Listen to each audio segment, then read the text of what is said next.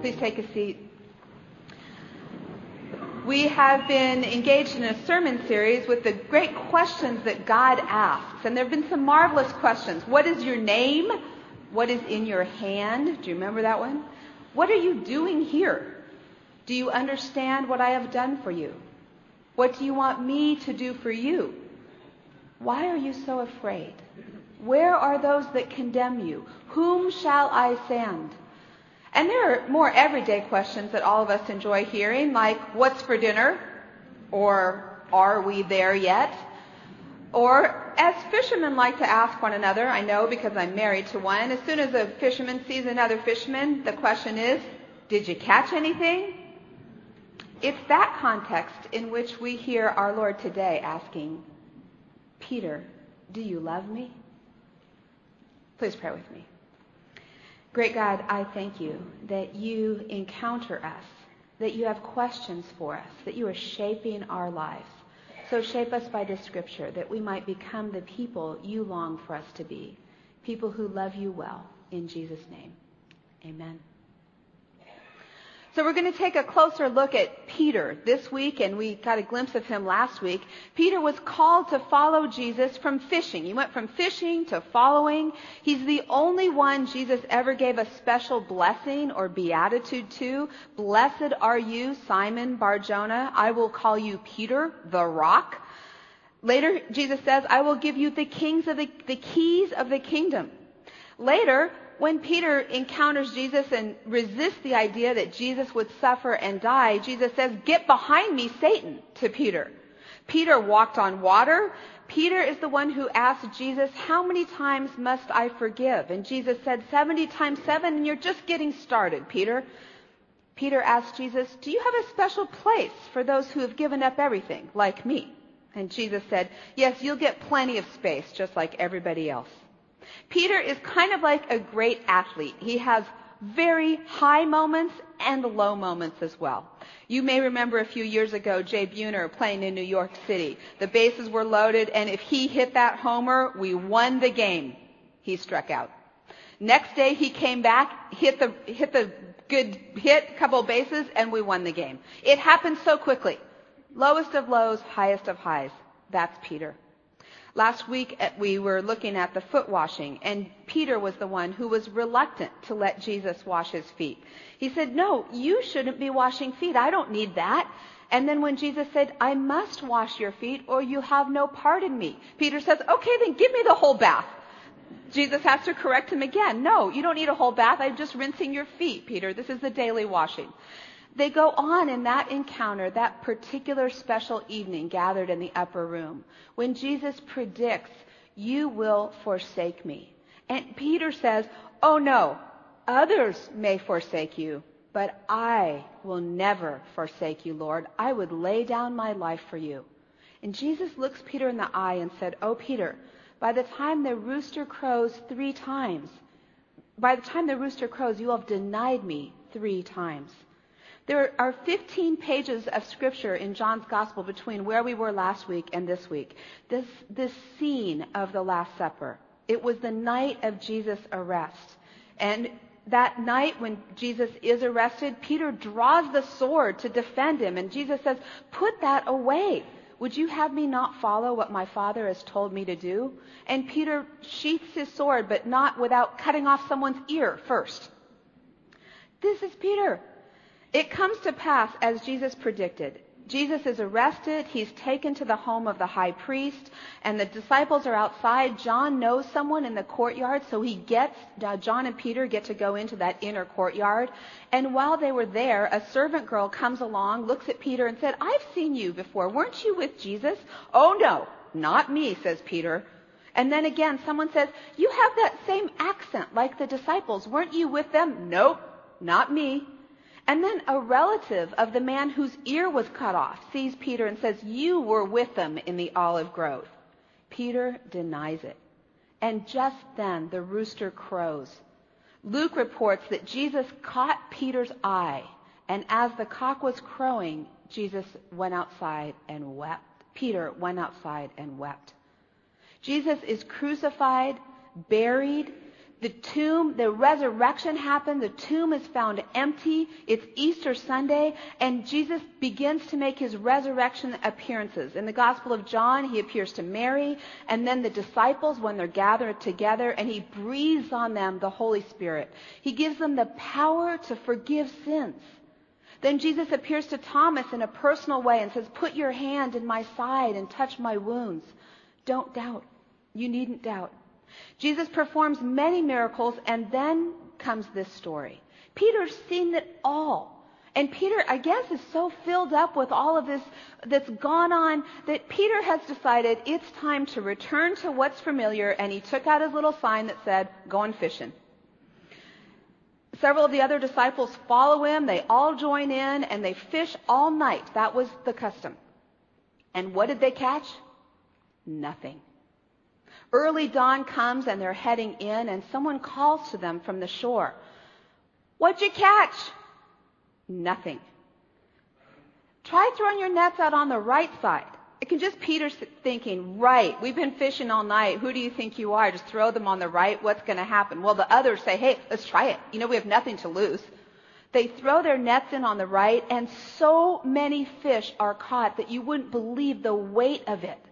And John whispers to Peter, That's the Lord on the shore. And here's our Peter. He's our guy. He throws on his outer garment, which is not what one usually does before jumping into the water. The opposite of normal emergency procedures. The fully dressed Peter heaves himself over the boat, and then, like a side of beef, he like plows through the water. He scrambles up ashore on all fours to get to Jesus. The boat comes in. The net is so full of fish it could break. Jesus says, Bring a few fish over here. He gathers them around a little fire. And Jesus breaks bread and shares fish just like at the Lord's Supper. And aren't we glad he'd already instituted the Lord's Supper, or we'd be having fish up here with our communion? what a setup.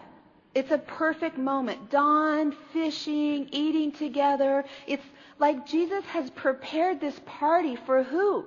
For the guy who denied him three times. It's an amazing gift again of love. Jesus pouring himself out. It's like a surprise reconciliation party. Love initiates that. He feeds them and then he, then he begins this encounter. And isn't it always better to make a proposal after a meal? Frederick Buechner describes it this way.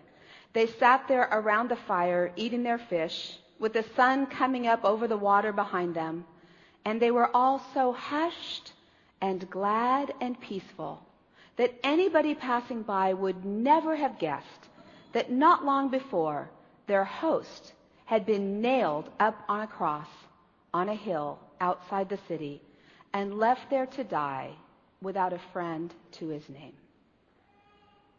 That's when Jesus turns to Peter. And he asks this most personal and intimate of questions Simon, son of John, do you love me more than these? What does he mean, more than these? More than these boats and fishing gear? More than this catch of fish? More than you love these other guys that you're with? Or more than these other guys love me? Jesus the God of the universe in human flesh is asking the toughest of questions Do you love me? This sermon is going to have two parts the I do and the I will. That may sound familiar from wedding ceremonies I do and I will, or from joining the church or becoming an elder. The first question Do you love me? The God of the universe is asking this intimate question. One doesn't usually ask this question unless you already love the other person. You don't take this risk, do you? Unless you've already decided, I love you, do you love me? So Jesus asked Peter in this moment, I almost picture him turning and touching him. Simon, son of God, do you truly, do you, like out of the depth of your heart, do you love me with your soul? And Peter answers, Yes, Lord, I, I love you with kind of a brotherly love. Two different words there. Agape, the soulful love, and phileo, the kind of brotherly, like Philadelphia love. Do you love me? He asks again.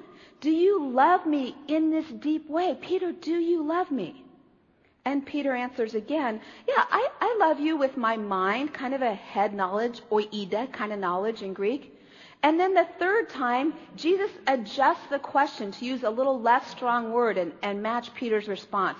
Do you love me? Kind of the phileo kind of love. And Peter answers, Yes, Lord, you know. And he changes his word. You know, you have an experiential knowledge, a gnosko. You know that I love you. Well, pardon me, but this is Peter who denied Jesus three times. That's love? That's an experiential love? It doesn't seem like it matches up. This moment, this third time, the gospel says, is when Peter was hurt. It's like he's reminded, you know, why is Jesus asking me this three times? Oh, perhaps because I denied him three times. Perhaps Jesus is healing over those three denials. Here's the thing about Jesus. He's the master teacher. He's bringing his student, he is sort of reeling him in He's bringing his student to clarity and to decision. He's using repetition and rephrasing. Jesus is teaching Peter with these questions how to love him deeply. Peter needed to grow in clarity about his love for Jesus. He thought he loved him back in the upper room when he said, I won't deny you. But his allegiance has shown to be weak. Now Jesus is asking Peter three times, healing this over. Do you love me? Do you love me? Do you love me?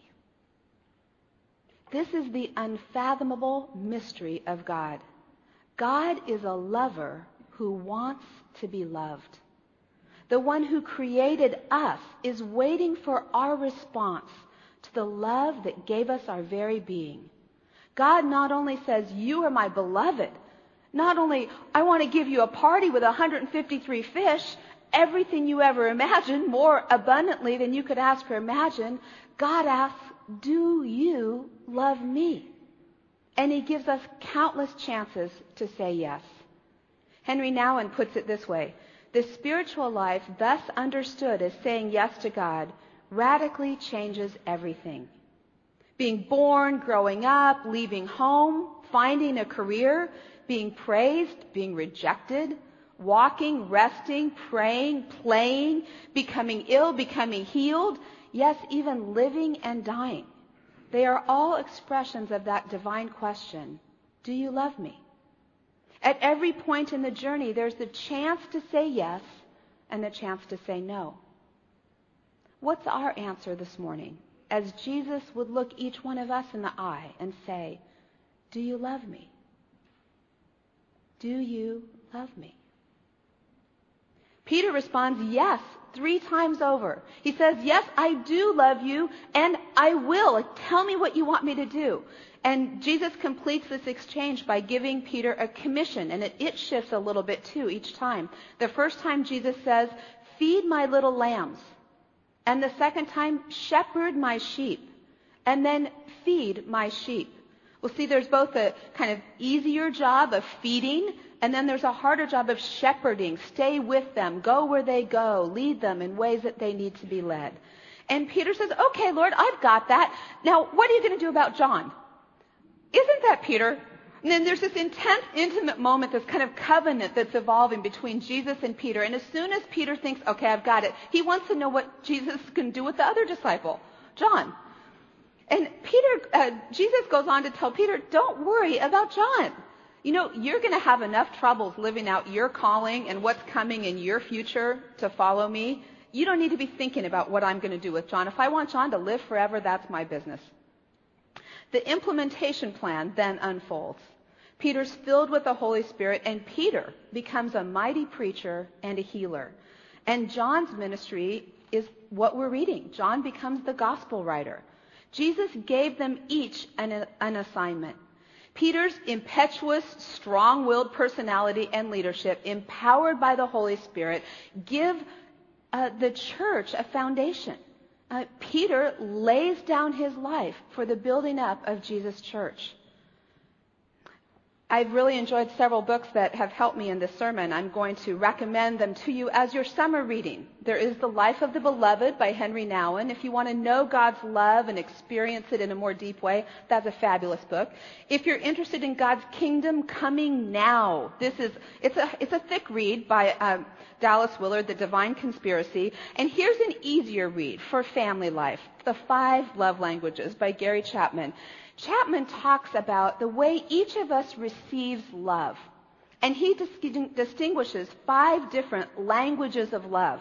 He calls them quality time. We have someone in our family who likes that. They like to hang out together. Words of affirmation, that's mine. Give me a compliment. I can go for a long time on one good compliment. Physical touch, gifts, actual gifts, or acts of service. Now, if you're a student, a young person listening to the sermon, I highly recommend acts of service in your family life. It will make a big difference. It appears in this passage that Jesus' love language is acts of service.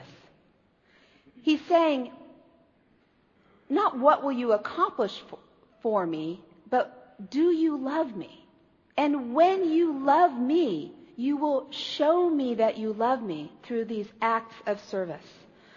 Dallas Willard says, we do not drift into discipleship. We continue to say yes and grow into discipleship. Jesus is asking each of us and all of us, do you love me? Do you have this vertical relationship with me? And will you feed my sheep? Will you follow me in the way I lay down my life for others? So Peter says, Yes, Lord, you know I love you. Then will you feed my little lambs? In Sunday school and Kid Reach and Jubilee Reach Center and Eastside Academy, this church gives you a thousand ways to say yes. Will you shepherd my sheep as an elder or a deacon or a committee member or an auto angel or visiting the homebound or offering yourself in service at the church office, answering the phone or on Sunday morning putting up the signs or working at Chinook? Will you Show me that you love me. Will you feed my sheep and provide aid to those in need in Bellevue and in China? Will you give resources of time and treasure to those in need in Bellevue through the Be- Jubilee Service Day? Will you, in your everyday life, love those around you, the ones you live with, your neighbors, the ones you encounter at work and at school? Do you love me? Live it out. Please pray with me. Lord God, we, your people in this room, long to say yes to this question that we love you. God, we thank you that you first loved us, that you have poured yourself out for our sake. We thank you for this intimate question Do you love me? Empower our yes, I ask, through your Holy Spirit, that the way that we live and the way that we love would show forth who you are to a world that needs to know you through Christ our Lord. Amen.